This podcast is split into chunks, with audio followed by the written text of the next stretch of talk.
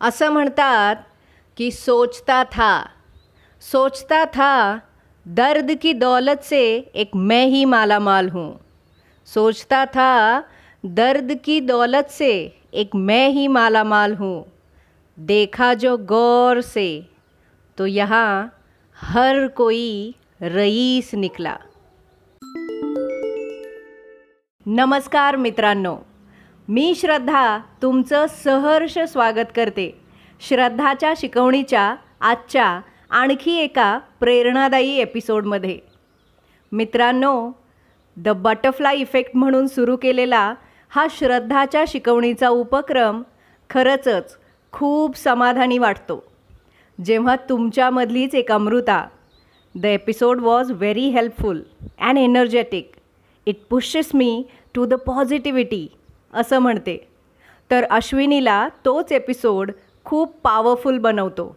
आणि आपल्यातल्याच संकेतला त्या एपिसोडमध्ये होप सापडतो.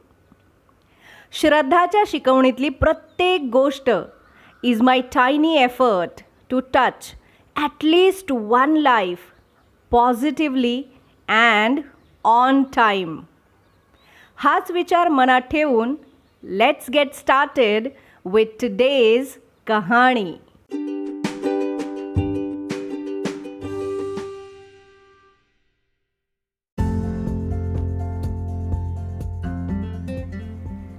गोष्ट आहे सिनियर के जीमध्ये शिकत असलेल्या रोहनची.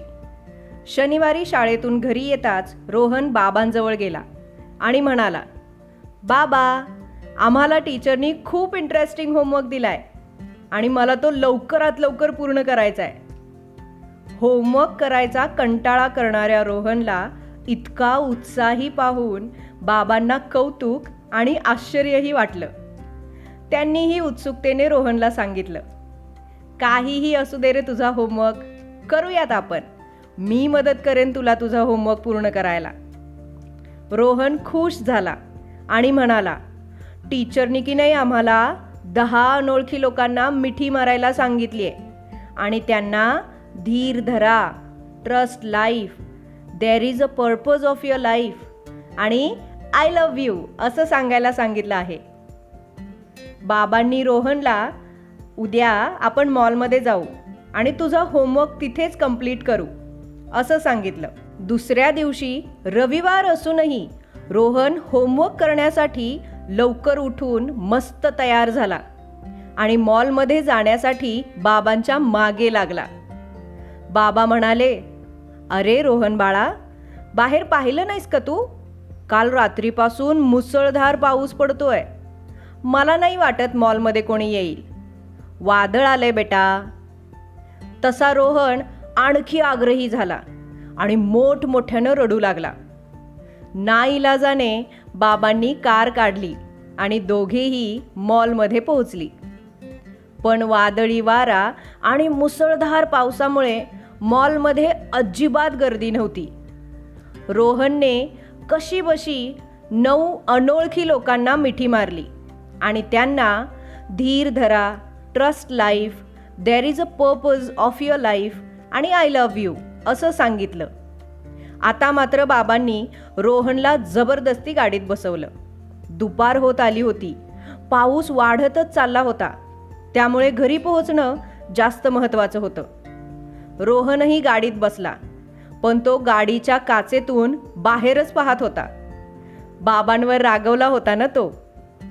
बाबा सावकाश गाडी चालवत घराच्या रस्त्याला लागले.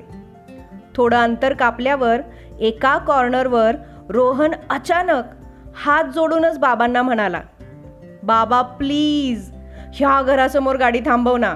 फक्त एकच तर मिठी राहिली आहे लगेच होईल ना बाबा. दोन मिनटं पण लागणार नाहीत. मी आईस्क्रीमसाठी कधी हट्ट नाही करणार. बाबा प्लीज वन लास्ट हग बाबांना नाही म्हणता आले नाही. त्यांनी कॉर्नरवरच्या त्या घरासमोर गाडी थांबवली आणि रोहनला छत्री देऊन खाली उतरवलं. रोहन दरवाजाजवळ गेला आणि त्याने बेल वाजवली. आतून कुणीच आलं नाही. त्याने पुन्हा बेल वाजवली. आतून नो रिप्लाय तसं त्याने दारावर जोरजोरात हात आपटायला सुरुवात केली आणि मोठमोठ्याने तो हाका मारू लागला. त्याला वाटले पावसामुळे कदाचित लाइट गेली असेल. रोहनला असं दरवाजावर दोन्ही हात आपटताना पाहून बाबा गाडीतून खाली उतरले. इतक्यात त्या घराचा दरवाजा एका मध्यमवयी स्त्रीनं उघडला आणि रोहनने त्यांना घट्ट मिठी मारली. आणि धीर धरा trust life there is a purpose of your life I love you असं मोठ्याने ओरडला.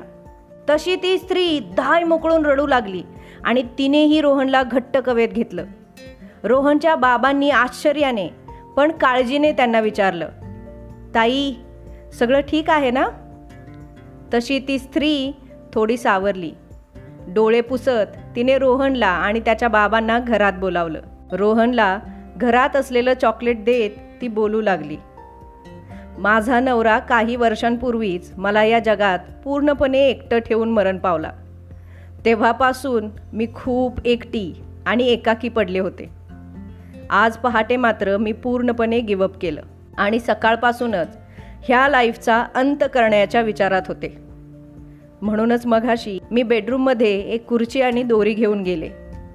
सगळी तयारी केली. पण या आयुष्याचा शेवट करण्यापूर्वी मी हात जोडून देवाकडे माझ्या सर्व चुकांसाठी क्षमा मागितली आणि डोळे उघडले ते दारावरची बेल वाजल्याने. आमच्याकडे सहसा कोणी येत नाही हो. त्यामुळे दोन वेळा बेल वाजूनही मी दुर्लक्षच केलं. पण या लहानग्याचा आवाज आणि त्याचं आतताईपणे दारावर ठोठावणं ऐकून मी न राहून दरवाजा उघडला आणि रोहनच्या तोंडून देव बोलला अचानक मला माझा संदेश मिळाला की मला धीर धरण्याची गरज आहे. I need to trust life because there is a purpose of my life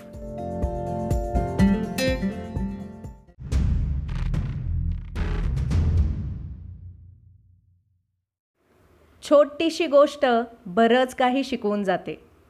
मित्रांनो पॉझिटिव्हिटी स्प्रेड करा. लोकांना सांगा की तुम्ही त्यांच्यासोबत आहात. तुमचं त्यांच्यावर प्रेम आहे. कधीकधी तुमचे प्रेमळ शब्दही कित्येकांच्या आयुष्याचा सहारा बनतात. व्यक्त व्हा. वेळेत व्यक्त व्हा. आणि दुसरं काहीही जमलं नाही तर फक्त ऐका. Just listen who knows that may be the purpose of your life who knows you you could be the medium that saves a life, like Rohan. I don't know who is going to listen this episode, but if you are listening to it, this message is for you.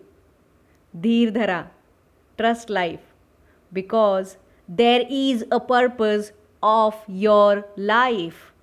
And always remember that I love you.